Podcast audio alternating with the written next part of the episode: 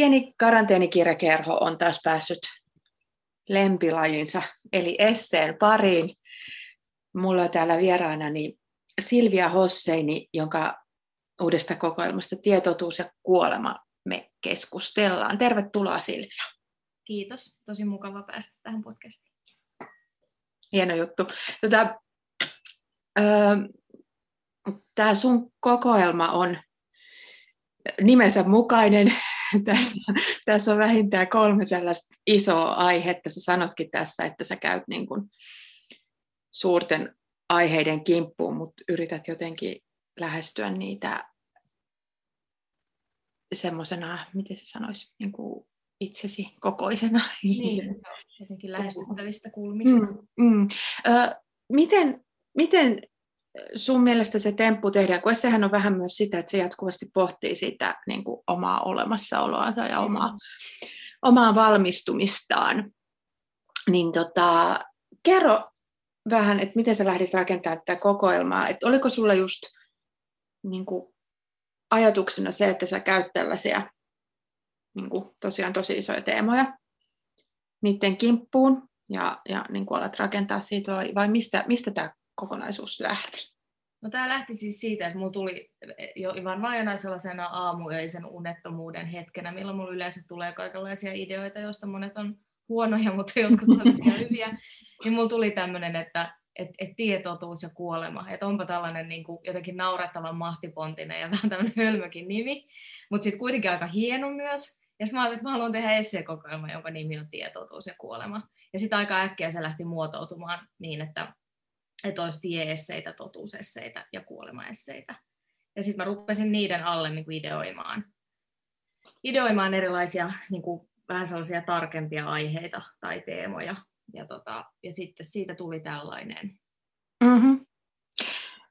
Jos mennään tämän kokoelman järjestyksessä, niin tässä tieosuudessa ollaan matkalla. Ja myös puhutaan teoksesta nimellä matkalla Joo. paljon. Ja tota, mm-hmm. Matkustaminen ja jotenkin liikkuminen jonnekin muualle on, on selkeästi tärkeä osa sun elämää. Öö, se, ja sitten sit tässä koko ajan niin kuin liikkuu myös mukana niin kuin identiteetti ja sen jotenkin kyseenalaistaminen. Mm. Niin kuin sen identiteetin keskeisyyden kyseenalaistaminen. Joo, uh, ehkä jonkun semmoisen, että identiteetti nähdään ensisijaisesti nykyään niin kuin poliittisena roolina, eikä, eikä jonain sellaisena niin kuin minäkuvana, mm-hmm. mikä on tietenkin hirveän ymmärrettävää, koska eletään maailmassa, jossa, jossa vähemmistöt kamppailee oikeuksistaan, niin se on ihan selvää, että, että tämmöinen niin kuin identiteettikäsitys muodostuu, mutta sitten se on myös aika ahdistava jotenkin se, että jos mä mietin, että mä olen itse nainen ja vähemmistöön kuuluva, että jotenkin, että mun täytyisi niin kuin koko ajan edustaa naiseutta ja vähemmistöpositiota, ja ne ei ole kuitenkaan sitten ehkä sellaisia mulle niin kuin mun minuuden kannalta kauhean niin kuin olennaisia kysymyksiä sitten kuitenkaan, että ne on vaan sellaisia, mihin mä nyt on sattunut syntymään ja, ja niiden kanssa mennään, mutta että, että musta olisi paljon niin kuin kivempi vaikka puhua jostain, en mä tiedä, action-elokuvista kuin mun mm. iranilaisuudesta. Mm. tota, nimenomaan tuo vähemmistöidentiteetti ja maahanmuuttotaustaisuus, eli sun isä on Irani, Iranista. Ja, joo, joo. joo ja tuota, tässä kirjassakin ollaan Iranissa välillä, niin, niin mä mietin sitä just, että, että on, onko sulla ö, niin kuin jotenkin urasaikana ja muuten, niin on, tuleeko vastaan sellaista ikään kuin vaatimusta tai toivot, että voisiko se nyt edustaa, voisiko se edustaa tätä porukkaa ja jotenkin olla vähemmistöääni? On sellaisia tullut joskus, semmoisia toiveita tai ehdotuksia, mutta, mutta mä oon aika niin kuin tiukasti pysynyt siinä, että, että mä kirjoitan niistä asioista, mitkä mua kiinnostaa ja mitkä on niin kuin mulle tärkeitä. Että eihän se tavallaan tarkoita, että mulla olisi joku tarve olla, niin kuin, olla väkisin kuulumatta niin kuin jonkin vähemmistöä. Tai siis ei mulla ole mitään niin kuin ongelmaa sen suhteen, että, että mä olen, mä olen niin kuin kahden kulttuurin tuote. Mutta tota, ää, joo, en mä, mä en niin kuin koe tavallaan sellaista positiota omakseni ehkä sen takia, että siinä on hirveän usein sellainen lähtökohta jotenkin, että vähemmistöön kuuluva on, on joidenkin kokemusten takia uhri. Mm. Ja mä en niin kuin, tunnista sellaista uhriutta niin kuin itsessäni, että vaikka tietenkin on naisena kokenut seksismiä ja niin kuin iranilaisena tai puoliksi iranilaisena kokenut rasismia, mutta olen kuitenkin aina nähnyt itseni ensisijaisesti toimijana ja, ja mä en niin kuin oikein pidä siitä, siitä uhrin roolista, se ei sovi mulle. Mm. En tarkoita, että kritisoisin ihmisiä, jotka kokevat itsensä uhriksi ja rakentavat identiteettiä sitä kautta, mutta se ei ole mulle, mulle sellainen luonte, luonteva tapa. Ja sitten jos mä mietin vaikka mun lähellä olevia ihmisiä, jotka tavallaan on niin kuin syntymässään saanut ehkä enemmän etuoikeuksia kuin minä, mutta sitten ne ei kuitenkaan ole välttämättä pärjännyt elämässä yhtään niin hyvin kuin minä, niin sitten se panee niin kuin kritisoimaan myös tota koko keskustelua siitä, että mitä lähtökohdat ihmiselle merkitsee. Ja ehkä mä oon ollut enemmänkin kiinnostunut ylipäänsä aina, aina käsittelemään asioita vähän sellaisesta perinteisemmästä jotenkin vasemmistolaisesta kulmasta käsin, että, että kysymys on niin kuin tulonjaollisista kysymyksistä ehkä vielä ensisijaisemmin tai jotenkin mm. taloudellisesta asemasta tai erilaisista pääomista, eikä niinkään, niinkään aina tota, vaikka esimerkiksi ihon väristä, vaikka totta kai ne kietoutuu toisiinsa. Mm. Tota, tässä kirjassa on tosiaan, äh, voidaan mennä vielä pitemmälle tuohon tässä oli siis paljon, paljon, näin voin kuulijoille kertoa, että tässä on vähän vaarana tällainen fanituspodcast, koska tota, ö, mä luin tätä sillä että minusta oli hirveän ihanaa, kun joku oli pukenut sanoiksi sellaista ajattelua, mikä, mikä niin kuin mua itseni on jotenkin niin kuin vaivannut täällä taustalla ja sellainen niin kuin jäytävä sellainen, että jotain tässä keskustelussa on hankalaa ja jotain, mistä mä niin kuin asetun vastakarvaa ja, ja tämä sun, sun hahmo on täällä myös välillä ihanan niin kuin ärsyntynyt ja just sellainen, joka niin kuin myös jotenkin niin perusasento on helposti sellainen, että jos, jos jotenkin kaikki on jotain mieltä ja jotenkin joku asia esitetään sellainen niin kuin yleisesti mm. hyvänä ja, ja niin kuin kannatettavana, niin sitten sitä astuu vähän niin kuin vastakarvaa ja, ja niin kuin alkaa miettiä ja jotenkin vähän niin kuin piikit pystyssä, että ei, mm. ei näin, niin, niin äh, just tällaisen, niin kuin, miten sanoisi, populaarifeminismin nykytila on yksi mm. sellainen asia, mikä täällä toistuu. Ja, tota, ja kun tämä kaikki, kaikki tämä sun, siis essekokoelma on hyvin kirjallinen, semmoisen niin kuin hyvällä, hyvällä vanhanaikaisella esseistiikan hyveisiin kuuluvalla tavalla, niin tämä tota, lähtee lähtee teksteistä ja lähtee niin kirjallisuudesta ja, mm. ja, ja tota, sitoo kaikkia, kaikkia tota, lukemaasi ja sun kautta kulkenutta kirjallisuutta, niin kuin niiden kautta käsittelee näitä aiheita, niin ää, jotenkin just, toi, just tällaiset kysymykset, niin kuin just samastumiset ja identiteetit ja niiden niin kuin jotenkin sellainen, niin kuin, miten se sanoisi, yksipuolinen esittäminen tai jotenkin se, niin kaikki se nousee täällä hirveän tärkeäksi. Jos puhutaan vielä tästä matkailu Joo. ja jotenkin matkalla olemisen ideasta. Tässä on, tässä on myös hauskaa se, että sä käyt, käyt San Franciscossa ja ikään kuin siinä sellaisessa ajatuksessa, että ja, ja sitten koet suuren pettymyksen. ja, ja, ja siinä, siinä myös jonkunlainen sellainen vanhakantainen vasemmistolaisuus nousee esiin, koska, koska niin kuin sehän on paikka, joka on tämmöisen jonkunlaisen uusliberaalin ihmiskuvan huipentuma ja Kyllä. paratiisi. Joo, niin kuin hyvässä ja pahassa. Hyvässä ja pahassa. Mm. Ja jotenkin ää, tätä tietysti kaikkea matkalla olemista on nyt ihana lukea tämmöisen vuoden jälkeen, kun ei ole päässyt mänttää pidemmälle. Yes. Tota, tota, tota, jotenkin, jotenkin just se, että kaikki, nämä, kaikki, kaikki tämä, niin kuin tämä maailman ö, nykytila, mikä on vielä sitten niin kuin just tämän vuoden uutisissa noussut, että miten esimerkiksi just Kalifornian osavaltiossa niin kuin, korona on todella ö, tappanut ja, mm. ja kohdellut just niitä vähemmistöjä, joista toisaalta just sen osavaltion kaikki johtavat poliitikot ja kaikki niin kuin osaa puhua sillä niin kuin oikealla tavalla ja, mm. ja muistuttaa niiden arvokkuudesta ja kaikesta ja silti, silti niin kuin jengi kuolee kadulle ja kärsii kärsii niin, no se liittyy siihen, että, että mun, nähdäks, tai mun nähdäkseni se liittyy siihen, että niistä kauniista puheista huolimatta. Tavallaan kun ne kauniit puheet on tavallaan se on niin kuin jonkun asian jonkun vähemmistöjen representaatioiden huomioimista. Jotenkin, mm. että, että, vähemmistöt näkyvät poliittisessa keskustelussa, mutta kun se ei ulotu siihen niin kuin tulonjakoon, se, se tota niin, niin eetos, että, että jotkut on niin totaalisen köyhiä, että heillä ei ole mitään mahdollisuutta niin kuin huolehtia itsestään, eikä heillä ole mitään mahdollista saada hoivaa, niin sehän on se, mikä aiheuttaa tuon tilanteen. Ja sehän on siellä, siis muuallakin Yhdysvalloissa ymmärtääkseni, mutta siellä Kaliforniassa kyllä se myös kodittomuusongelma on ihan järkyttävä.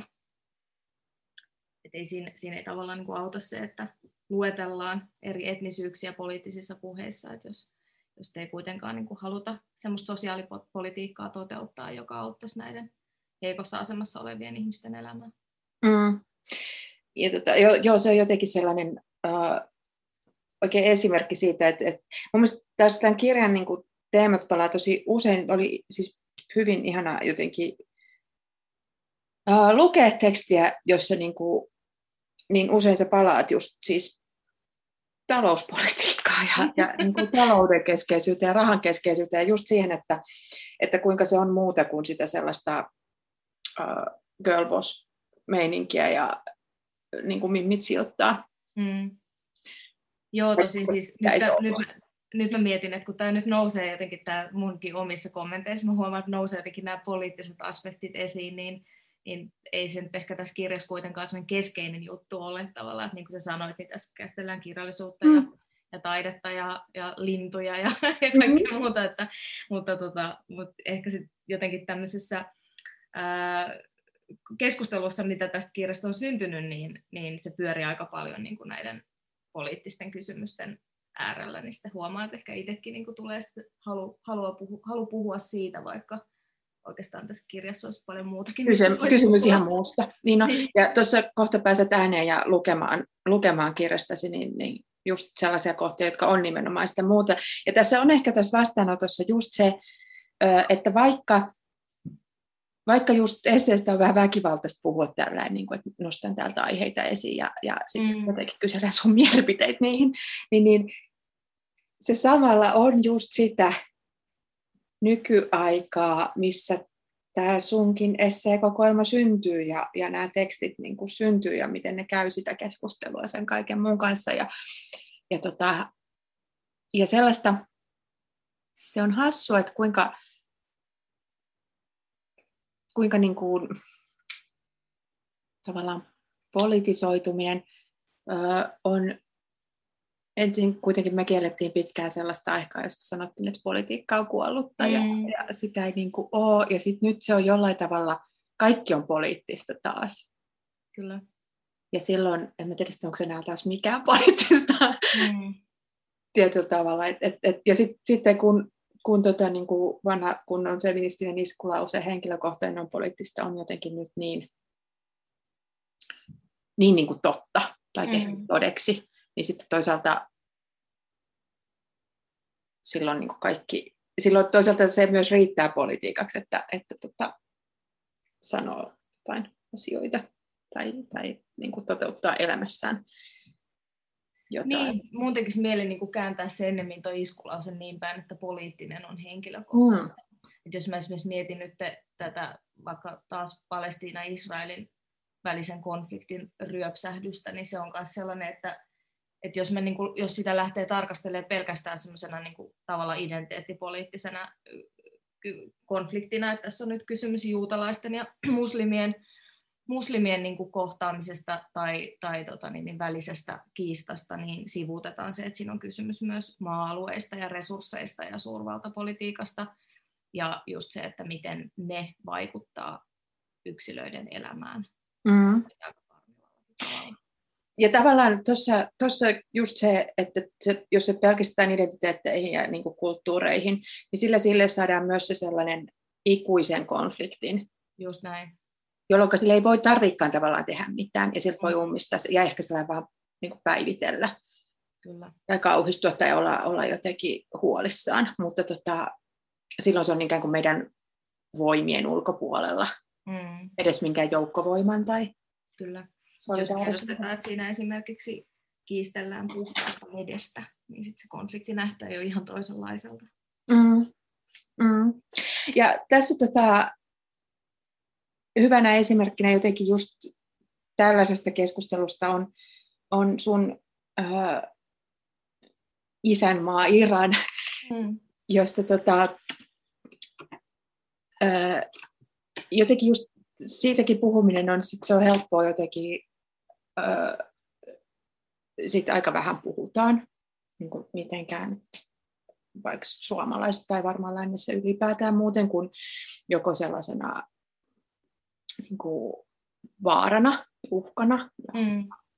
Ja esimerkiksi nyt taas tota, just suurvaltapolitiikan niin kuin kohteena tai, tai, ja semmoisena aina niin kuin hyvänä vihollisena ja hyvänä uhkakuvana, jo- jota niin kuin tarvitaan, jotta, jotta voi perustella kaikenlaista toimintaa kyseisellä alueella, mutta sitten niinku elämästä Iranissa ja e- iranilaisista ja siitä, niin siitä, siitä on tosi vähän mitään. Minkälainen sun suhde Iraniin maana ja iranilaisiin on? Toisaalta Iranhan on myös hirveän iso maa. Mm. Ja Ja mä, mä en edes tunne Irania Niin, tavallaan. sun sukulaiset on varmaan Teheranissa. Joo, enimmäkseen. Enim, suurin osa on Teheranissa. Ja jos mä käsittelen, niin se on aika niin kuin, suurkaupunki ja maaseutu on siellä aika erilaisia. On, on kyllä. Et se mun kokemus Iranista nimenomaan on tällaista suurkaupunkilaisuutta ja ehkä, ehkä vähän sellaista liberaalimpaa. Mutta toisaalta siis Teheran on myös semmoinen aika monenlaisten näkemysten sulatusuuni, että se on kyllä myös aika hyvä, hyvä tavallaan sellainen ää, jotenkin edustus siitä, että mitä kaikkea Iranissa on ja minkälaisia ajattelutapoja ja maailmoja siellä on, ja niitä on monenlaisia. Et ei, ole, ei ole mitään yhtä iranilaisuutta, niin kuin ei ole yhtä suomalaisuuttakaan. Mm. Et sitä mä ehkä yritän tässä kirjassakin vähän, vähän tota niin, niin avata. Tosin tämähän ei ole, nyt me puhuttiin äsken matkustamisesta, mutta tämähän ei ole nyt siinä tieosiossa tämä Ei olekaan. Vaan siellä- totuusosiossa. Eikä tässä on jonkinlainen totuus Iranista sitten. niin, se just, että se, sä et ole siellä matkalla sillä lailla, kun, kun sä oot junan kyydissä. Niin, jossain vieraassa paikassa. Niin. Mm, joo, Teheran se on samalla, samaan aikaan niin kuin koti ja samaan aikaan ulkomaa tai Mm. mm. vieras kaupunki. Et siinä on sellainen jäänä ristivallatus koko ajan, että se on tuttu ja, tuttu ja kummallinen yhtä aikaa. Ja nimenomaan sä et ole siellä, kun ö, matkaillessa, varsinkin yksin matkaillessa, sitä just saa olla irti niistä tavoista, joilla tutut ihmiset esimerkiksi kohtelee sua ja lukee sua ja odottaa valmiiksi ja antaa, antaa rooleja ja muuta. Mutta sitten kun matkustaa tavallaan toiseen kotimaahan niin, sukunsa luokse, niin sittenhän sitä taas on, on siellä. Kyllä joo, ja siis mä, oon- mähän on ihan täydellisesti mun niin sukuni vanki siellä.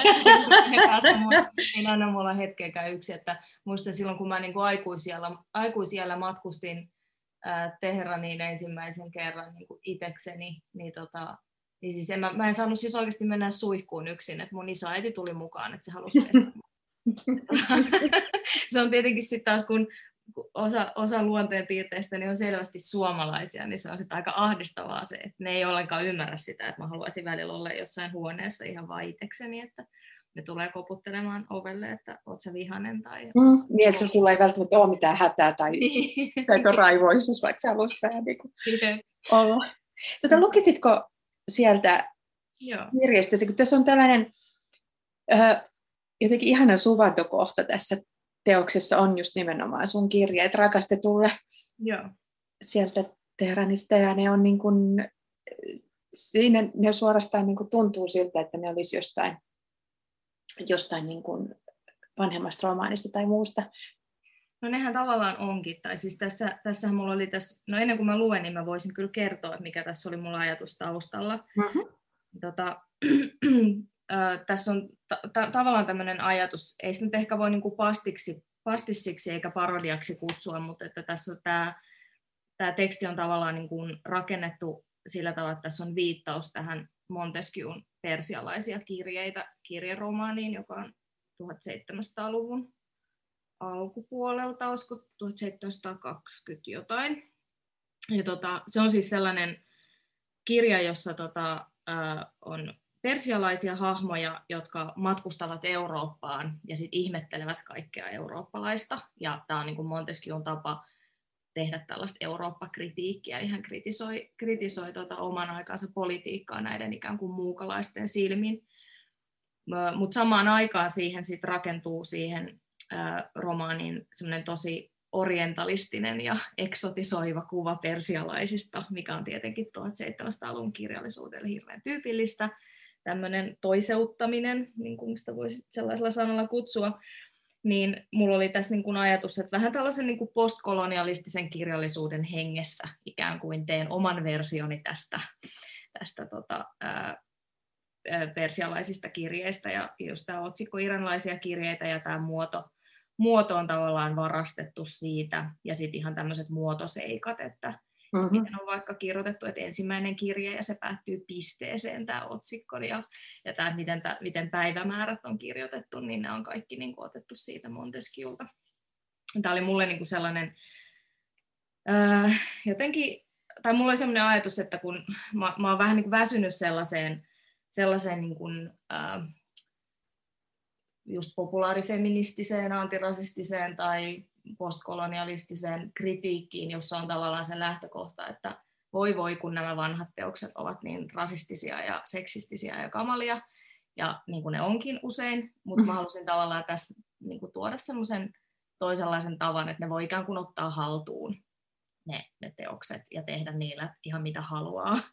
Ja tänne näiden kirjeiden lomaan on siis poimittu tästä Montesquieuta niin kuin ihan suoraan kohtia, ne on tänne niin kuin piilotettu joukkoon joko sellaisenaan tai vähän muokattuna, ja sitten mä oon toisaalta jotain niin kuin omaa tekstiä niin yrittänyt tyylillisesti joissain kohdista viedä niin kuin siihen Montesquieuin suuntaan, että mä ajattelin, että, että lukija ei välttämättä kaikista kohdista pysty niin kuin sanomaan, että onko tämä nyt sieltä tavallaan alkutekstistä vai, vai ei. Niin tämä oli niin tämä lähtökohta tähän.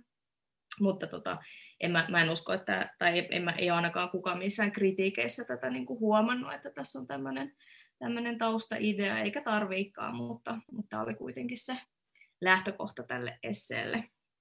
Mutta mä luen tästä nyt tämän ensimmäisen kirjeen. Eli tämä otsikko on iranilaisia kirjeitä ja sitten tässä on tämmöinen alaotsikko Silvia kirjoittaa Le Tampereelle. Eli tässä on niin kuin kolme tähteä, mikä on tämäkin se Montesquieulle tyypillinen. Ei kerrota jonkun hahmon nimeä, vaan, vaan siinä on, siinä on niin kuin joku tällainen yksityisyyden ajatus. Ensimmäinen kirje. Hei rakas, Saavuin Teheraniin eilen aikaisin aamulla. Täti ja äminsetä olivat vastassa ja serkkuni, joka oli ehtinyt kasvaa ja kaunistua niin, etten heti tajunnut, kuka hän oli. Teheranin sen sijaan tunnistin heti, vaikka lentokenttä onkin kaukana kaupungista. Heti ulos astuttua kasvoille iski niin voimakas pakokaasun katku, että tuntui kuin saastetta olisi voinut purra. Tämä on kaupunki, jota en rakastaisi, jos en olisi täältä. Oikeastaan Teheran ei edes ole kaupunki, vaan valtava, hikinen, tempoileva otus, johon kuumuudessa kihisevien valtateiden suonisto pumppaa tauotta karheaa energiaa. Suurteheranin alueella asuu noin 11 miljoonaa ihmistä. Autoja on vielä enemmän, yli 13 miljoonaa, ja ne kaikki tuntuvat olevan liikenteessä yhtä aikaa. Liikennesääntöjä noudatetaan valikoivasti. Turvavyötä ei käytä juuri kukaan, eikä useimmissa takseissa edes ole sellaisia. Kun ensimmäisen kerran suunnittelin matkaa Teheraniin, äitini varoitteli, että olen onnekas, jos taksissa on edes penkki. Ajokaistan ideaa täällä ei ymmärretä, tai jos ymmärretäänkin, sitä ei kunnioiteta. Siksi liikenne on, no, kaistapäistä. Inhoan, kuten tiedät, vilkkaasti liikennöityjä teitä, melua ja kaaosta, mutta täällä totun niihin hetkessä. Oikeastaan Teheranissa olemisen kokemus kiteytyy juuri autossa, jonka takapenkille pakokaasun haju työntyy raollaan olevasta ikkunasta. Ohi vilisevät tien reunosta ja kiertävät hiekansävyiset rakennukset muraaleineen sekä vilkkailla kaduilla asioitaan toimittelevat kaupunkilaiset, joiden menoa autostereoista kuuluva musiikki näyttää rytmittävän. Siksi ei ole yhtään outoa, että yksi Teheranin tärkeimmistä moottoriteistä on nimeltään Yadegari Imam, imaamin muistolle. Ajoimme sitä pienen pätkän matkalla tätini asunnolle Hashemitien kulmille. Jos Yadegari Emamin ruuhkaisuudesta voi päätellä jotain, Homeinin muisto ei taida koskaan saada rauhaa. Suukkoja. Teheranissa 17. päivä Hordat-kuuta vuonna 1398. Kiitos. Tätä, mm, tämä on tosiaan mielenkiintoista tää, tässä sun kirjassa just nämä tekstien asettelu, että mikä seuraa mitäkin. Ja, ja, ja tosiaan tämä totuusosio on alkanut, alkanut tota, tekstillä, jossa, jossa tota, sä käyt oikeastaan Jane Austinin kautta kautta meidän nykyisen talousjärjestelmän kimppuun Thomas Pikettiä apuna käyttäen. Ja sitten sen jälkeen, sen jälkeen tässä on taas sellainen äh, hyvin toisen muotoinen teksti, listamuotoinen, just jonkunlainen tällainen äh, kuka minä olen, jotenkin identiteettipalapeli, ja, ja jossa sä sanot itseäsi vastaan ja kaikki näin. Ja sitten seuraa nämä iranilaiskirjeet. Tota, tämä on mun mielestä hirveän mielenkiintoista just lukea, lukea näitä aina sit niinku toisiaan vasten ja toisiaan jotenkin peilaten, että miten, mistä siirryt mihinkin. Ja jotenkin, öö, koska sä tuossa tuot tuon Jane Austinin niin näyttävästi esiin, niin, niin, niin se myös antaa sit sellaisen jonkun vinkin, että, että ehkä se voisi lukea niin kuin Austin ja sillä että, että kuinka se on just aika salakavala ja, ja tota, julma ja, ja selkeä ja hyvin sellainen niin kuin teräväkatseinen näyttäessään, näyttäessään niin kuin ihmisten pelin siinä aikansa markkinoilla. Mm. Nimenomaan, nimenomaan se yhteiskunta on. Ö, ö, niin. Mietin tästä otsikkoinnista ja just näistä luvuista ja, ja näistä kirjan osioista, niin miten sä rakensit esimerkiksi just tämän totuusluvun? Mitä sä ajattelit, että siihen, siihen kuuluu ja miksi ne on tuon totuusotsikon alla? Äh, tosi hyvä kysymys. Tota, niin, niin, mm, no tuossa niin kun Jane Austen esseessä ylpeys, ennakkoluulo ja pääoma, niin siinä se nyt ehkä oli se ajatus, että, että, tota, että toi romaani, sitä käsitellään yleensä rakkausromaanina, ja sitten tavallaan tässä on nyt ikään kuin vaihtoehtoinen totuus siihen, että miten sitä voisi lukea, eli, eli romaanina ää, pääomasta tai pääomista ja pääomista kilpailusta. Mm-hmm. on sidottu tähän just tähän niin kuin tämän, tämän, tällä hetkellä muodissa olevaan tämmöiseen uusliberalistiseen talouspuheeseen. Ja tässä oli just niin kuin mielenkiintoista tämä, että, että mikä tähän, tässä Thomas Piketin pääoma 2000-luvulla oli tämä keskeinen, keskeinen löydös, että, että, tota, että pääoman niin kuin merkitys on tällä hetkellä niin kuin, tavallaan suunnilleen sama kuin mitä se on ollut niin kuin Austinin aikaan. Mm-hmm. Ei Suomessa tietenkään, mutta, mutta esimerkiksi Ranskassa ja Britanniassa, että se on ta- tavallaan päässyt taas kasautumaan, niin se oli minusta niin kauhean kiinnostava ajatus. Tuli sellainen olo, että, että ylpeys ja ennakkoluulo on niin kuin ajankohtaisempi kuin koskaan niin kuin nimenomaan tästä näkökulmasta, pääomien kasautumisen näkökulmasta.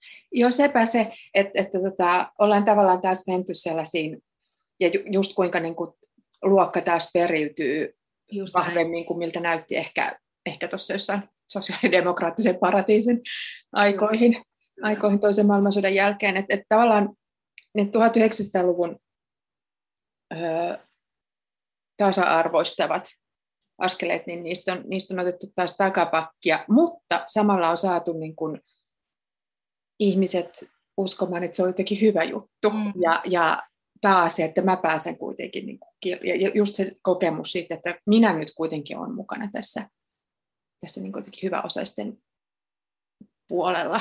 Ja, ja, ja jotenkin myös, että se on vähän niin kuin, öö, epäkiinnostavaa ja, ja niin kuin, niiden oma vika, jotka ei, ei siinä ole.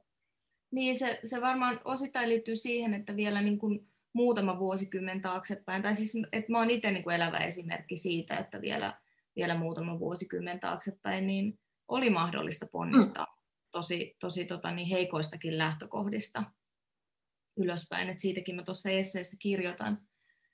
Ja, ja sitten ajatellaan, että se tilanne olisi edelleen sama, mutta se ei ole. Että tutkimukset osoittaa päinvastoin, että 90-luvun laman jälkeen niin on ollut entistä vaikeampaa niin kuin siirtyminen luokasta toiseen.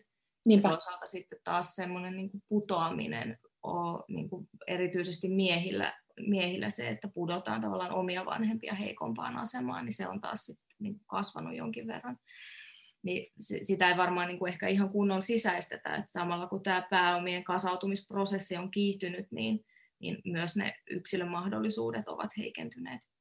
Mm. Meillä on vielä joku semmoinen muisto jotenkin muutaman vuosikymmenen takaa, että kyllähän kaikilla on samat mahdollisuudet. Mm. Ja jotenkin se, semmoinen ajatus, että se taistelu on jo käyty ja se on niin kuin voitettu kerran. Et, Joo. Että tota, mä jossain törmäsin just siihen, että, että tuossa 1800-luvun lopussa, 1900-luvun alussa tämä uh, Gilded Age-aikakausi, eli, eli silloin kun varsinkin Amerikassa niin kuin pääomat kasautu hyvin harvojen käsiin ja, ja kaikille näille Carnegieille ja vastaaville, jotka nykyään tunnetaan lähinnä museoiden niminä, niin, niin tota, tämä nykyinen prosentti siitä, että kuinka, kuinka niin kuin, että ihmismäärä lisääntyy, mutta se, niin kuin se omistava ja se, että kuinka, kuinka niin kuin valtava osa niillä on, on niin kuin pääomista, niin se, se jatkuvasti vaan pienenee ja näin niin kuin tietysti nettimiljardöörit on, on siitä hyvä esimerkki, mutta sitten toisaalta ei ole sellaista vastaliikettä niin kuin samoin aikoihin noussut sosialismia. Mm. Ja jotenkin semmoinen niin kuin solidaarisuus on, se, se niin kuin puuttuu tietyllä tavalla, että, että tota, niin on semmoinen vahva tavalla meritokratiapuhe, että, että ihminen ansaitsee, jos hän on hyvä, niin hän ansaitsee saada, saada hän ansaitsee olla sikarikas. Ei mm. tavallaan niin ymmärretä sitä, että, että, että, että se on, se on niin kuin yksi tapa, tapa tarkastella asioita ja, ja se, että, että vaikka voi ajatella, että lahjakas ihminen ansaitseekin vaikka ansaita enemmän kuin, kuin lahjaton ihminen, niin, niin tavallaan, että joo, mutta että kai sinnekin joku raja pitää tulla, että ei se nyt sitten voi niin olla, että, joku, joku voi, voi tota niin, niin, olla miljardööri ja toinen on sitten koditon, että se ei ole mm. Kyllä, kyllä. Ja, ja se just, että tota, jossain, et, et, nyt en muista taas niitä oikeita lukuja, mutta että aika pitkään oli vakiintunut just sen takia, kun tavallaan näihin roistoparoneihin mm. kyllästyttiin ja, ja tota, sitä rajoitettiin ja niin kuin jopa Yhdysvalloissa ja jopa kapitalistisessa maailmassa. Niin, siis tämä oli mun mielestä niin, tämä Piketiltä tämä, oli tämä tieto, että et, et 30-luvulla, vuodesta 32 vuoteen, tuot, niin siis 1932 vuodesta 1980 vuoteen asti, niin liittovaltion tuloveron ylinverokanta oli keskimäärin 81 prosenttia. Mm, mm. Ei se on todella ollut, niin kuin, siis Rooseveltin kaudella korkeimmillaan 94 prosenttia on ollut, ollut tulovero. Ja, tota, ja se on ollut nimenomaan sen takia, että siitä 30-luvun talouskriisistä on syytetty talous- ja finanssieliittiä. Nimenomaan. Nyt jos miettii tätä, näitä meidän, niin kuin, tätä meidän edellistä niin kuin, talouskriisiä, joka on nimenomaan siis finanssipolitiikan, mm. finanssipolitiikan niin kuin, äh, mokailun tuotosta tai ahneuden tuotosta, niin se ajatus, että nyt nostettaisiin veroprosentti 94 tuntuu ihan absurdilta. Niinpä, niinpä. Ja siinä on, siinä on vielä jotenkin se hauska, että, että tota 50-luku, jonne konservatiivit monesti kaipaa, niin se on ollut tosi korkein ja sellaisen niin kuin mm. verottamisen aikaa. Ja jotenkin just se, että toimitusjohtajan palkka oli pitkään enimmillään ehkä kymmen kertaa mm. niin kuin perus. Nyt se on esimerkiksi 22 tai 50 kertaa, niin silloinhan se, niin kuin, silloin se ihmisen niin kuin, pitäisi ehkä kokea sellaista suurta epäreiluutta, eli että kukaan ei voi olla niin arvokas. et, et jotenkin se, et se just, että milloin se... Niin kuin, mm. Joku kohtuus pitäisi joku olla. Joku kohtuus pitäisi olla, mutta se, että, se, että tota, ehkä, me, ehkä meitä niin kuin just nyt vaivaa se, että niin kuin just näitä uusia, uusia sikarikkaita, niin niitä jotenkin ihaillaan ja pidetään mm. ne rakkaina, koska mm. on onnistuneet keksimään, että verkossa voi myydä tavaraa esim. Tota, sä tosiaan tässä totuudessa, totuudessa tota, puhutaan myös paljon feminismistä ja olemme tässä maininneet feminismin ja sitten se toisaalta toteat tai mainitset täällä, että aina pitäisi musta puhua feminismeistä, eli mm. niistä monista, mutta ainakin mulla on sellainen jotenkin fiilis, että tota, ikään kuin julkisuudessa on vain aika yhdenlaista ja aika kapeata feminismiä nykyään. Ei sillä, että se ei ole välttämättä enää sellainen niin kuin vilkas ideologinen keskustelukenttä, vaan, vaan toisaalta somessa jatkuvasti feministit on ikään kuin puolustuskannalla ja sotajalalla kaikki niin kuin pahiksi vastaan ja, ja änkyröitä. Ja sitten toisaalta on vähän sellaisen niin kuin yksiä totuuksia, joihin meidän kaikkien kuuluisi hyvinä feministeinä Joo, ja sitten sen, sen että jos, jos sitä kritisoi, niin se nähdään jonain sellaisena jengipetturuutena tai mm. semmoisena. Tota, joo, se on se, mikä mua vaivaa tämänhetkisessä niin kuin siinä populaarifeministisessä keskustelussa, että se sietää hirveän huonosti itsensä kohdistuvaa kritiikkiä, mikä johtuu just siitä, että ihminen identifioituu feministiksi, jolloin kaikki feminismiä koskeva kritiikki tavallaan palautuu johonkin henkilöön itseensä. Niin, se on niin kuin mua henkilökohtaisesti niin, vastaan. Niin. Ja, ja se on mun mielestä sen takia hirveän huolestuttavaa, että sitten se, sittenhän se lavalla luovutetaan se kritiikki sitten ihan kokonaan just niille änky, änkyrätyypeille ja niille niin kuin uusi, tai siis tämmöiselle niin kuin äärioikeistolle ja, ja muulle. Mm. Että, että se on musta jotenkin huolestuttavaa, että musta tuntuu, että siitä tulee, se on tietysti taas somen logiikkaa, että siitä tulee helposti sellaista omien rintamalinjojen vahvistamista siitä, että jos joku jotain kritisoi. Mm. Ja silloin ei liikkeen sisällä voi ikään kuin käydä rauhassa keskusteluja, vaan niin. koska kaikki tapahtuu puolijulkisesti, niin sit sitä asettuu alttiiksi kaikille, mm. tai o, melkein jo olettamille hyökkäyksille niin var, varmuuden vuoksi puolustuskannalla. Mm. Ja silloin ei tietenkään, niin kuin, sodassa ei voi olla kuin yksiä totuuksia, niin silloin ei voi niin. käydä sitä, mikä kuuluu tässä feminismin, ainakin silleen, mitä mä oon sen jotenkin oppinut ymmärtämään, että sen kuuluisi olla jatkuvaa keskustelua ja eri, mielellä, eri mieltä olemista, ja sitähän se on niin kuin ollut. Kyllä. Joo, ja, ja, siis, ja akateeminen feminismi onkin sitä. Siis mm. kyllä siellä on eri, eri näkemyksiä ja siellä debatoidaan ja näin. Mutta joo, niin kuin, kyllä osa lukijoista on myös tämän niin kuin mun kritiikin jotenkin nähnyt, että on jotenkin tämmöistä feminismin kimppuun hyökkäämistä, vaikka mä nyt itsekin teen aika niin kuin feminististä kirjoittamista kuitenkin. Mm. Mm. Ja, ja esimerkiksi tuossa tuossa tota, tieosuudessa toi, toi, mikä käsittelee tuota, mun mielestä vähän ohutta, ohutta tota, ää, kaanon kritiikkiä, niin, niin siinäkin tavallaan se on lähteytetty täysin feministisellä tutkimuksella. Niinpä. Tavallaan ne argumentit haetaan, haetaan tota, niin kuin feministisestä tutkimuksesta, eikä, eikä tavallaan niin kuin hyökätä sen kimppuun. Mutta... Mm. Ja se, minkä sä osoitat, on se, että feminististä tutkimusta on ollut jo aika kauan, ja näitä asioita on käsitelty, niin kuin just kaanon ja, mm. ja sen miehisyyttä ja muuta, niin 50 vuotta kohta ainakin.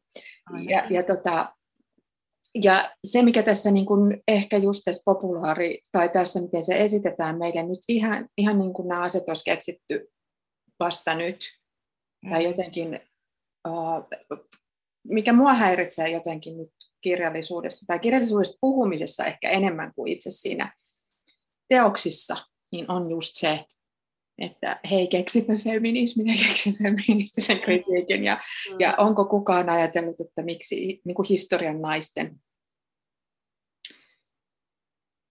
ja kun se samaan aikaan on niin, että on ihan tosiasia, että, että naisilla on ollut hyvin vaikea niin kuin, mm. vaikka päästä taiteilijaksi tai, tai pystyä toimimaan. Mutta... Ja sehän sitä kaanonin miehisyyttäkin selittää, että kun ei, naiset eivät ole samalla tavalla päässeet tekemään, naiset ovat synnyttäneet ja hoitaneet lapsia, että siinä on ihan, ihan tavallaan tämmöiset niin kuin, tietyt reunaehdot, jotka ovat rajoittaneet naisten, naisten elämää. Joo, ja sitten kyllä mä tavallaan ymmärrän sen, että halutaan sitä et, et koska niin kun tilanne ei ole kaikilta osin muuttunut vähemmistöjen tai naisten eduksi, niin sitä halutaan sitä keskustelua käydä uudestaan. Mm-hmm. Ja, ja musta se on ihan niin, kuin, niin pitääkin tehdä ja, ja kaanoneista pitää keskustella. Mutta sitten se on mun mielestä hassua, että, että siinä keskustelussa tavallaan, että kun siinä on niin kuin kritisoidaan sitä, että naiset on sivuutettu, mutta sitten se keskustelu itse sivuuttaa ne feministinaiset, jotka sitä työtä on tehnyt jo vuosikymmenien ajan.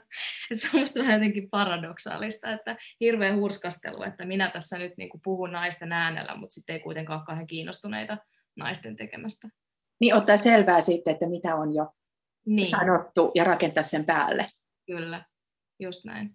Joo, Joo ja, ja se, että tota, ja kun kanonkin on kanoneitakin on ja vastakanoneita on niin paljon, niin, niin se on, vaikka esimerkiksi mietitään kirjallisuuden opiskelua nykypäivänä, kun välillä kuuluu väitteitä, että siellä on pelkkiä vanhoja miehiä, kun ei siellä ollut niitä edes 90-luvulla, jolloin mm. mä opiskelin kirjallisuuden historiaa, niin, niin oletan, että, että ne ei ole ainakaan tota, lisääntyneet sinne, tai, tai että niin kuin olisi olisikaan vähentynyt tässä viimeisen 25 vuoden aikana.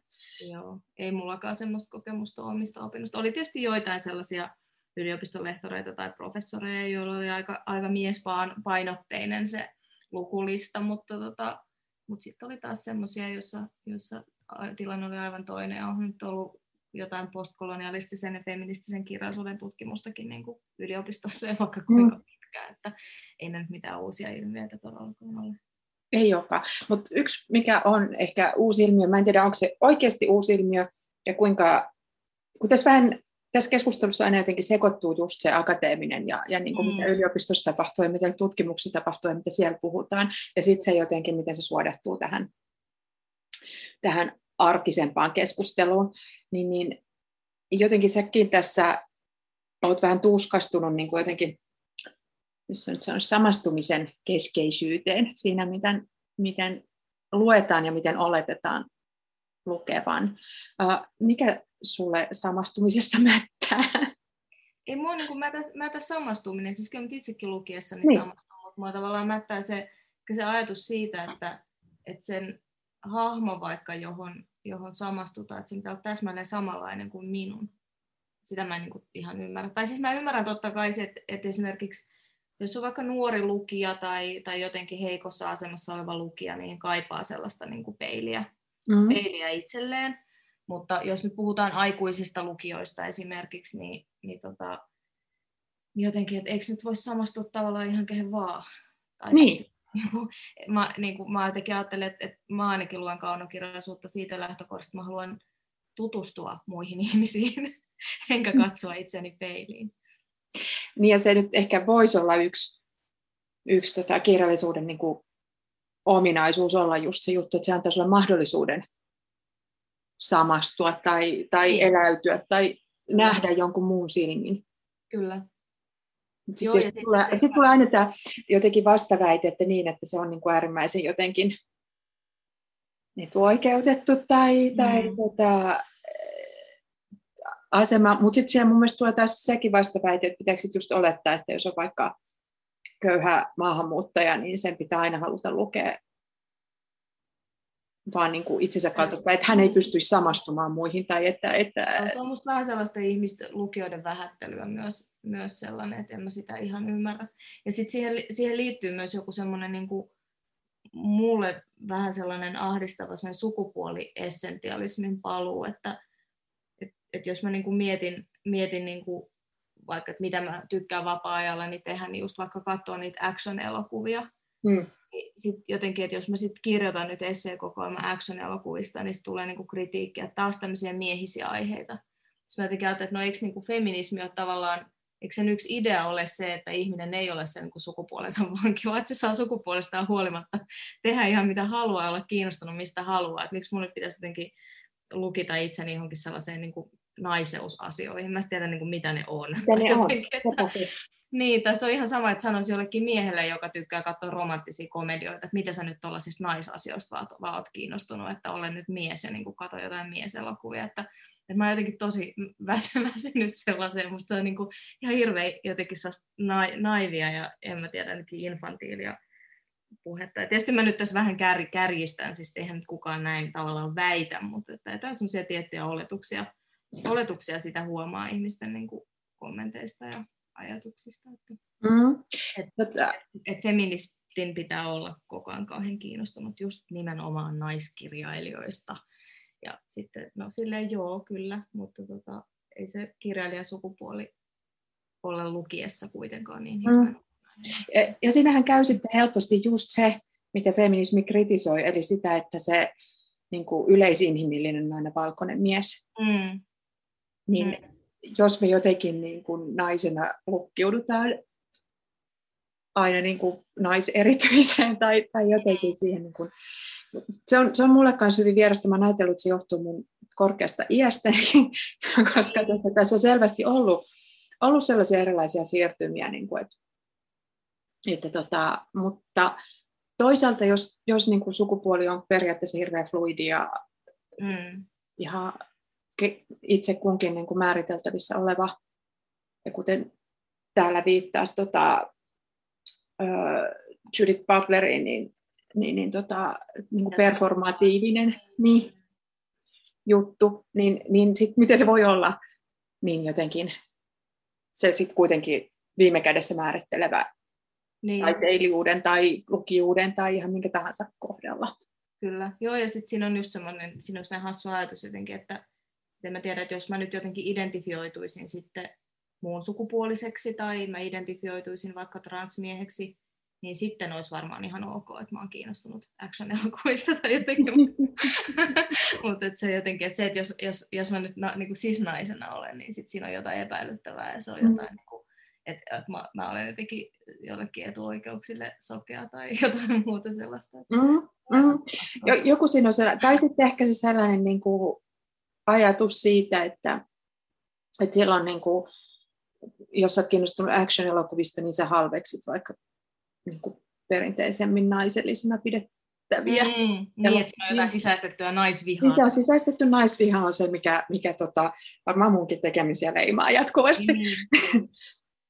Joo, en mä, en mä nyt ihan, ihan sellaiseen usko, että joku se on musta just sitä tavallaan semmoista sukupuolen joustavuutta, että sitä voi, sitä voi niin kuin, jos me nyt puhutaan tällaisista tosi tosi jotenkin perinteisistä ää, jostain naisellisiksi mie- mielletyistä asioista, niin, niin voi olla, että aamupäivällä menee ostamaan jotain poskipunaa ja sitten iltapäivällä katsoo sitä action-elokuvaa, että sehän on just se niin kuin, jotenkin, että millainen ihminen on, että se on monenlainen, se ei edusta vaan sitä sukupuoltaan. Niinpä, ja ihmisissä on jatkuvasti monta ja Niin. kaikki asiat yhtä aikaa. Ja, mut, ja se on hauskaa, koska se nimenomaan tässä kirjassa mun mielestä sä, ää, tässä itse teksteissä, ei välttämättä siinä, mitä ne käsittelee, mutta siinä, miten sä käsittelet, niin tämä on ää, jatkuvasti esimerkiksi ruumiillisuus, en käytä sanaa kehollisuus, koska mm. Mm. sä et käytä, just pystyt ihmisenä, ruumiillisuus ja, ja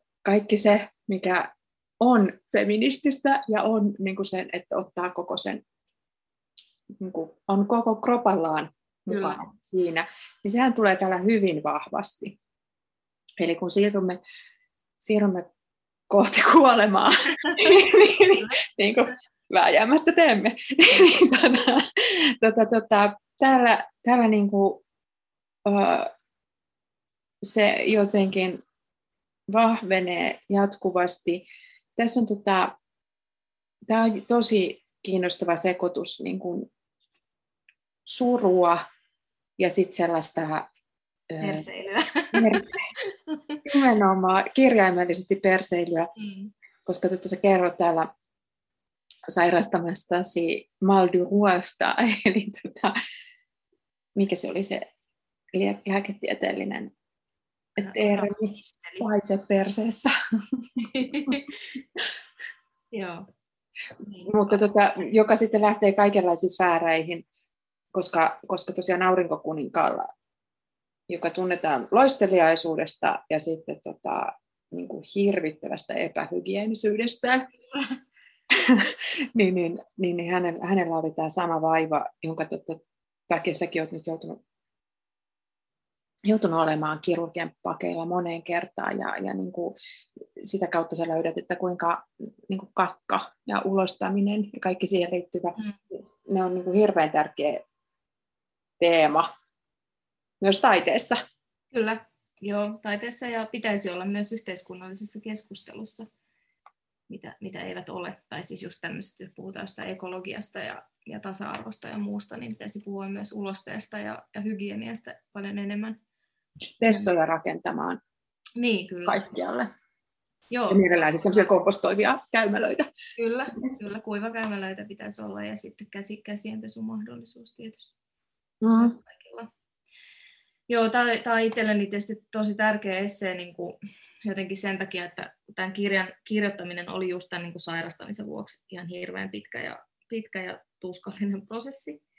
Ja, tota, ja just sen takia tuossa ehkä niin kuin on jotain tuommoisia, varsinkin tuossa kirjan alkupuolella, niin semmoisia jotenkin aiheita, mistä mulla tuli semmoinen olo, kun tuo kirja julkaistiin, että onkohan ne jo vähän niin kuin vanhentuneita tai jotenkin, että siinä on jotain semmoista, mitä ehkä olisi halunnut ajatella vielä uudestaan tai päivittää vielä vähän enemmän, mutta alkoi olla voimat niin lopussa, mm. lopussa että sitten ne jäi vähän niin kuin sellaiseksi, että esimerkiksi toi ensimmäinen matkustusaiheinen essee, niin se on kirjoitettu niin kuin, sitä ainakin kolme vuotta, kun se on tehty.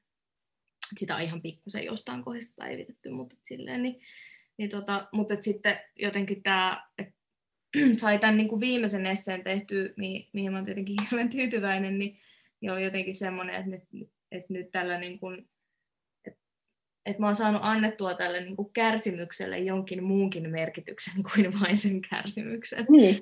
Elämä on ollut niin hirveän vaikeaa ja ei ole ollut oikein aina semmoista kunnollista toimintakykyä, mikä on, mikä on hirveätä.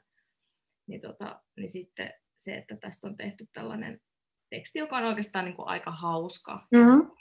On tässä muitakin sävyjä, mutta et jotenkin, että mä halusin, halusin niin kuin, että tämä olisi, tämä olisi mulle jotain muutakin tämä kokemus kuin vaan sitä kurjuutta. Mm-hmm. Tässä on tosiaan kärsimys jalostunut, jalostunut tota, huumoriksi ja, ja varsin niin kuin informatiiviseksi ja, ja sitten toisaalta sellaiseksi karnevalistiseksi, mitä se perään kuulutat tuolla jo aikaisemmin. Et se on hauskaa, että jotenkin se se niin kuin sitten toteutuu täällä, täällä lopussa Joo. tässä tekstin tasolla. Mulla oli alun perinkin niin kuin tärkeää se, että, että, että jos mä kirjoitan kirjaa, jonka nimi on Tietotuus ja kuolema, että sen pitää niin kuin päättyä iloisesti, että mm. se voi päättyä, että tässä on tämä yksi se, joka käsittelee mun pikkuveljen kuolemaa, niin, niin tavallaan että oli niin kuin ihan selvää, että ei sitä esimerkiksi voi laittaa kirjan viimeiseksi tekstiksi, koska se, se on tavallaan se kirjan maailmankuva olisi silloin ihan toinen. Niin, niin, sama se, kun sä mietit tuossa, tai, tai esität tuossa kaksi vaihtoehtoista alkua tälle kirjalle tai tekstille, niin, mm. niin, niin samoin se, sit se, se rytmi olisi muuttunut tai se koko merkitys olisi muuttunut meidän lukijoiden tulkinnat Just näin. totaalisesti. Just tota, se kaunis, surullinen tunnelma olisi se viimeinen. Niin, aika lohduton. lohduton. Mm. Tässä, mm. tässä aurinkokuningatar-tekstissä on on lohtua ja elämän iloa. Joo, ja se on hauska, että se on se kaikkein, kaikkein iloisin teksti ja niin kuin hauskin. Niin. Tässä tota, se, se, se sun niin kuin todellisesta tuskasta syntynyt konkreettisesti. Mutta sitä ennen sä puhut myös linnuista. Joo. Ja katsot lintuja. Haluaisitko lukea nyt sen? Joo, mä voisin lukea. Puhutaan siitä sitten vaikka tarkemmin. Voisin lukea tästä ehkä pikkusen enemmän kuin vaan tämä eka osa. Joo. Mä luen vähän matkaa.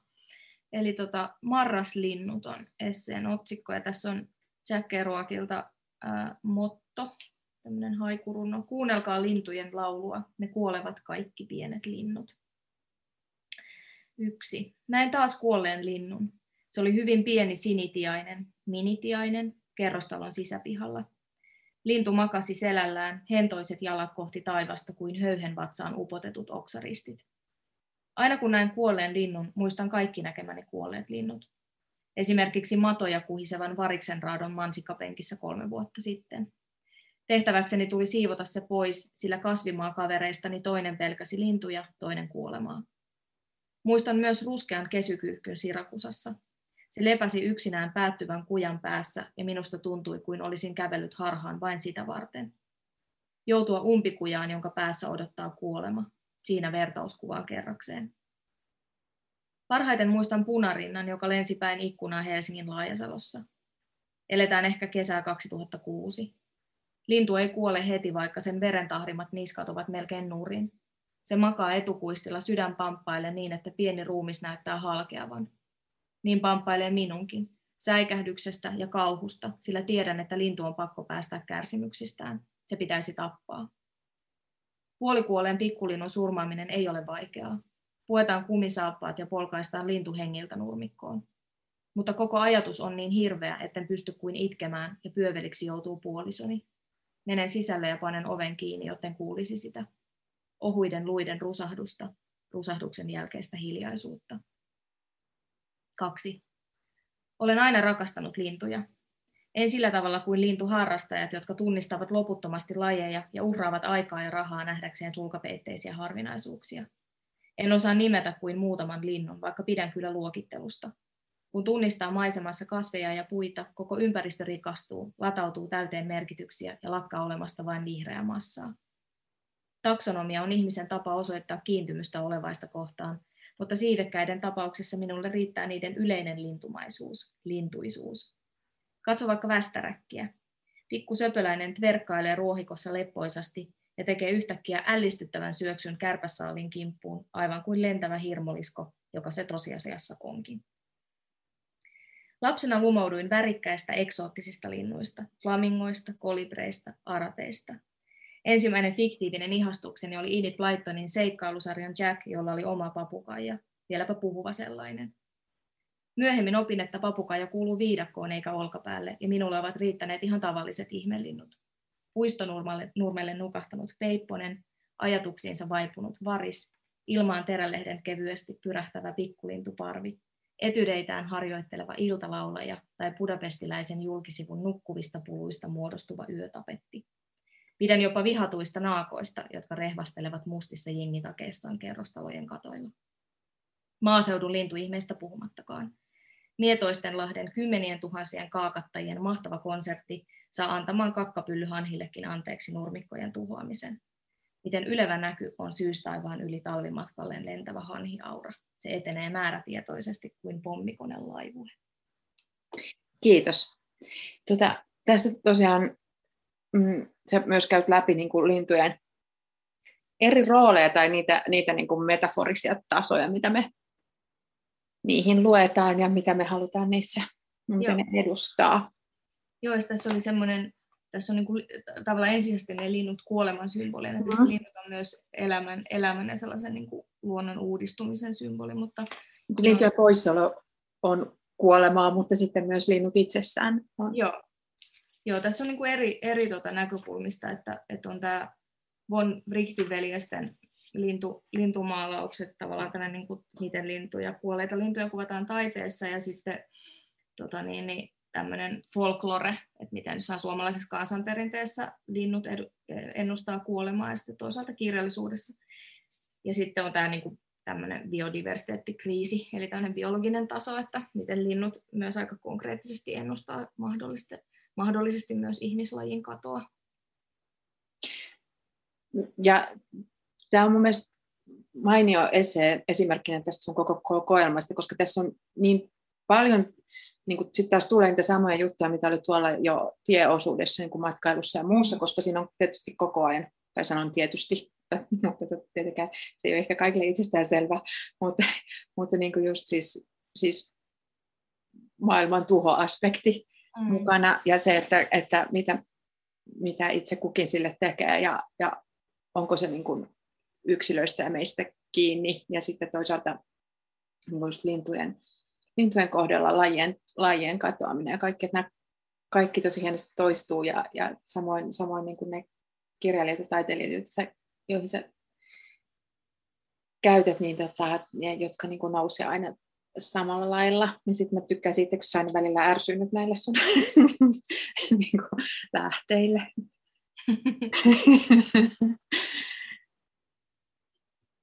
Miksi, mm. miksi tuo?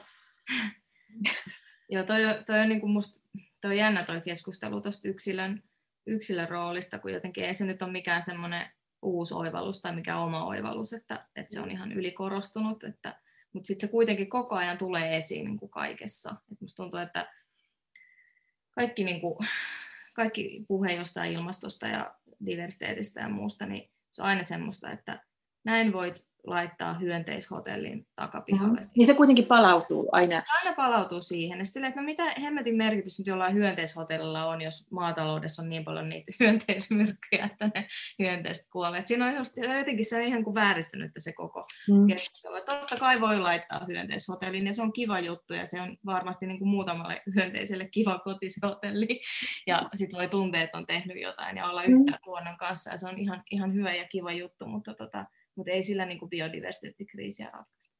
Mm, mutta ehkä siinä on se, että tota, ajatellaan, että meitä ei voi jättää niin kuin tuijottamaan kuiluun. Mm, niin. että et, et on pakko antaa joku pieni konkreettinen, mutta sittenhän siinä on just se vaara, että sitten se jää siksi niin kuin, jää se fiilis, että mä oon tehnyt jotain. Että et just silloin se niin kuin väärällä lailla se poliittisen henkilökohtaisuus on sitten sitä, että mä oon oman osani tehnyt tai että mä oon tai, tai mä oon päivittänyt Palestinan puolesta tai, tai, tai jotain. Joo, ja sitten siinä on myös se, että, että kun sekin sitten tavallaan, siitäkin tulee identiteettikysymys vaikka, että, että mitä ruokaa syö, että, mm. että se, että joku on vaikka vegaani, siinä ei tavallaan kysymys niin kuin ruokavaliosta, vaan siinä on kysymys siitä, että vegaanius, siitä tulee niin kuin identiteetti. Ja sitten kun siitä tulee identiteetti, niin sitten tietenkin tulee myös vasta-identiteettejä. Että sitten tulee, no minähän syön lihaa joka päivä, koska minulla on oikeus siihen, ja minä olen lihansyöjä, ja se on osa minun identiteettiäni. Ja sitten tulee taas se, että me ei päästä niinku puhumaan niistä oikeasti ilmiöistä, me ei päästä puhumaan niinku jostain eläinetiikasta esimerkiksi, koska kaikki palautuu siihen, mikä on minun, minun mm. jotenkin oikeuteni ja minun henkilökohtainen haluni ja, ja näin. Et se on vähän se on turhauttavaa. Joo, ja sitten on, sit on tota, jotenkin tosi vaikea päästä pois, mutta mun mielestä ainakin tämä sun äh, kirja taas jotenkin niin kuin, äh, toimii, toimii sillä lailla hyvän kirjallisuuden tavoin, että se kääntää, kuten sä sanot, kun sä sanot täällä, että sä voit ottaa useita asentoja kirjoittaessa, niin samalla lukija muuttelee asentoa tätä lukiessa. Ja, ja tota, jotain tapahtuu, ehkä. Niin, ehkä Pientä. Ja sitten ehkä sen nyt voisi sanoa, kun me ollaan puhuttu kasti tämmöisistä poliittisista, mm. poliittisista kysymyksistä, että, että jos nyt tämän lintuesseen kautta niin miettii sitä, että mulle ehkä sellainen niin olennaisin asia, asia kuitenkin esseitä kirjoittaessa on, on tyyli. Mm. Ja, ja tässä kirjassa on niin kuin, ainakin yrittänyt tehdä erilaisia tyylikokeiluja tai, tai semmoisia niin kokeiluja tyylin parissa – että tässä on tällaista niin kuin tosi vähäileistä sitaattien varassa olevaa fragmenttiesseetä ja, ja sitten just tuommoista niin 1700-lukulaiselle valistuskirjallisuudelle niin kuin flirttailevaa, flirttailevaa tyyliä. Ja sitten tämä lintuesse taas mulla oli tässä ajatus, että, että mä haluan, että tämä tekstikin jotenkin lirkuttelee. Tai jotenkin, että tähän tulisi tavallaan lauseen tasolla semmoinen keveys ja ilmavuus ja joku, joku semmoinen linnunlaulun fiilis. Mm-hmm. Aika hyvin se on onnistunut, mutta, mutta se oli se ajatus, että siihen tulee sellaista jotain liver, liverrystä niin kuin ihan sanavalintojen tasolla. Ja... Sitä mä ajattelin just sulta vielä kysyä tosiaan tätä niin kuin tekstien, tekstien tyyliä, koska se tässä on myös jotenkin tosi ilahduttavaa, että tässä on niin monenlaista. Ja just aina sen niin kuin eri maailmaan, että, tota, että se tosiaan on sulle varmaan tärkeä lähtökohta kirjoittamiseen niin kuin lähteä hakemaan eri, Joo, jotenkin, että se, se kieli ja se tekstin muoto olisi yhtä sen sisällön kanssa. Mm-hmm. Mikä on, se on hirveän abstrakti ajatus ja se on, ja se on vaikea toteuttaa ja, ja mä en ole niin kuin aina kaikilta osin tyytyväinen siihen, siihen tavallaan, että mulla on sellainen niin amatöörimäinen olo kirjailijana, kun mä siihen pyrin. Mutta, tota, mutta joskus se onnistuu ja aina, jos ei se onnistu tavallaan koko tekstissä, niin se onnistuu joissain tekstin kohdissa. Sitten mä mietin... hetkiä, että tulee Joo. nyt tässä on sellainen, nyt tässä on joku oikea soundi, ja tämä tavallaan tämä, tällä tekstillä on niinku sen muoto, josta tämä puhuu. Se, minkä sä kirjoitat aukikin tässä, kuka minä olen tekstissä, että samalla nauttii omista niin kuin parhaista lauseista ja Joo. omasta arroganssista ja sitten heti kokee niin kuin, tuskaa. Kiusaantuneisuutta. Kiusaantuneisuutta seuraavassa. Tota, sit, sitä mä ajattelin just, että, että tota, se esseen kirjoittaminen vaatii jotain muuta kuin sellaisen niin kuin vaikka just vaikka lehtikolumnin tai, tai jonkun semmoisen tekstin kirjoittamista, jonka, jonka ehkä oleellinen pointti on ymmärrettävyys tai joku mm. kommunikoivuus, vaan, vaan niin kuin tässä on niin paljon kaikkia tasoja. Joo, ja, ja myös sellainen, että, että kyllä mä niin kuin mielelläni jätän niitä, niitä tavallaan ajatuksia lukijan oivallettavaksi, että ei tarvitse musta niin kuin vääntää, vääntää aina kaikkea rautalangasta. Että, ja sitten tietenkin, jos lukija, lukija lukee jotenkin nopeasti tai, tai ei ole niin kuin kiinnostunut tekstistään sillä tavalla vaan sellaisen läpi, niin jää varmasti huomaamatta paljon, paljon sellaista myös niin kuin esseiden välistä keskustelua tai mm-hmm. teoksen niin kuin kokonaisrakennetta ja muuta. Ja just esimerkiksi se, että miten on mietitty, että ne tulee tietyssä järjestyksessä ne tekstit, että siinäkin on niin oma dramaturgiansa ja että jos lukee eri järjestyksessä, niin sit se, tavallaan se vaikutelma ei ole ihan sama kuin se, mikä, mikä se on, jos, jos etenee, etenee järjestyksessä jos mä mietin niin kuin itselle esseen kirjoittamista, tavallaan niin kuin, musta tuntuu, että lukijalle ehkä helposti niin kuin korostuu sellainen tietynlainen, että jos mä vaikka kirjoitan jostain aiheesta vaikka silleen poleemiseen sävyyn, niin ne on niin kuin, ne tekstit, jotka jotenkin erottuu ja parhaiten mieleen. Ja sitten siitä tavallaan siitä poleemisesta sävystä tulee monille sellainen vaikutelma, että, että nyt niin kuin, että nyt mä tässä jotenkin niin kuin saarnaan tai julistan jonkun niin kuin asian puolesta, vaikka se oikeastaan se on vain yksi ikään kuin valinta siinä niin kuin sävyrepertuaarissa, se poleemisuus. Mm. Ja sitten, miten mä niin kuin itse hahmotan niin kuin omat tekstit itselleni, niin niissä on niin kuin kysymys siitä, että mä, mä en niin kuin pidä itseäni mitenkään hirveän suurena ajattelijana, tai että mun niin kuin mielipiteet olisi kauhean jotenkin tärkeitä tai merkityksellisiä tai varsinkaan uusia, vaan mulle esse on sitä, että mulla on jokin asia tai ilmiö, joka mua askarruttaa tai just ärsyttää tai ihmetyttää tai ilahduttaa, ja sitten esseen kirjoittamalla mä niin kuin pyrin pääsemään jyvälle siitä, että mistä siinä on kysymys. Joo. Ja näin. Ja jotenkin esse on aina niin kuin prosessi, että se on musta jotenkin prosessi silloinkin, kun se on valmis. Mm. Ja siksi mulla oli just ajatus siinä fragmenttiessessin Kuka minä olen esseessä, että ajatukset eivät ole valmiita silloinkaan, kun ne esittävät olevansa. Että se on tavallaan vaan, että esseen mä ajattelen, että silloinkin kun se on poleeminen, niin se on vaan niin kuin ehdotus että tämä on niin kuin yksi tapa ajatella tätä asiaa. Ja, mm. ja lukija voi tavallaan rakentaa sitten sen oman, oman sen pohjalta tai sitä vastaan tai ihan miten haluaa. Mm. Että, että siinäkin, siinäkin mielessä tämä totuus on tässä niin kuin hyvin horjuva, että, että en mä ajattele sanovani totuutta mistään, vaan ne on jotain yksittäisiä ajatuksia siinä hetkessä. Ja sitten mä niin pidätän oikeuden muuttaa mieltä myöhemmin. että jotenkin, että mä en halua niin edustaa välttämättä jotain. Joo, se on mun mielestä hauska, koska sä kirjoitat täällä niin jotenkin auki just nimenomaan tuon, sen mm. prosessiivisuuden. Ja, sen, ja sitten kun mä jotain ö, tuttujen huomioita tästä kirjasta ennen kuin olin itse tätä ehtinyt lukea, niin luin, niin, niin tota, mä ajattelin, että ahaa, että siellä niin kuin, että, että, että tämä olisi niin kuin julistuskirja paljon enemmän. Niin. Ja ihmettelin, että, että no onpas erikoista, koska, koska niin kuin on sua lukenut aikaisemmin, että eihän se nyt ole yhtään, yhtään sitä, mitä mä olettaisin sun kirjoittavan ja niin. olevan niin kiinnostunut sellaisesta sitä ei olekaan, mutta ehkä se on, niin kuin, tämä tietysti käy keskustelua myös nykyisten lukijoiden ja meidän lukutavan ja, ja tietysti nopeuden ja sit, niin kuin nopeiden reaktioiden kanssa, että pitää myös olla, koska onko kirja esimerkiksi lukenut, jos ei siitä ole heti jotain vahvasti mieltä. Joo. Joo, ja musta tuntuu, että esse on myös vähän sellainen laji, että, että koska sitä ei hirveän hyvin tunneta kuitenkaan, tai se ei ole sellainen valtavirtalaji, ja, ja, ja jotenkin ei just nähdä sitä, sitä tavallaan sitä historiallista ulottuvuutta, mikä siinä on, niin sit sitä vähän luetaan niin kuin kolumnina. Mm.